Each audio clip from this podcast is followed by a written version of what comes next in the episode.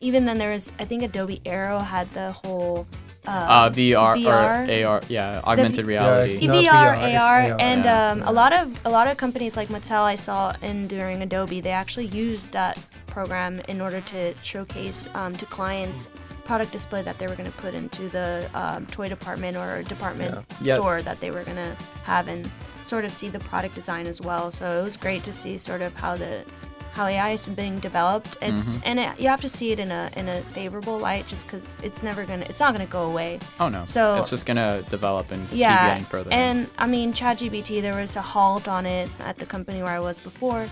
Not necessarily like a ban on it, but sort of a halt just to see and understand it and have a best practice on it as well. So that way we're not, implementing any trade secrets, because once it goes into that machine, it sort of already has it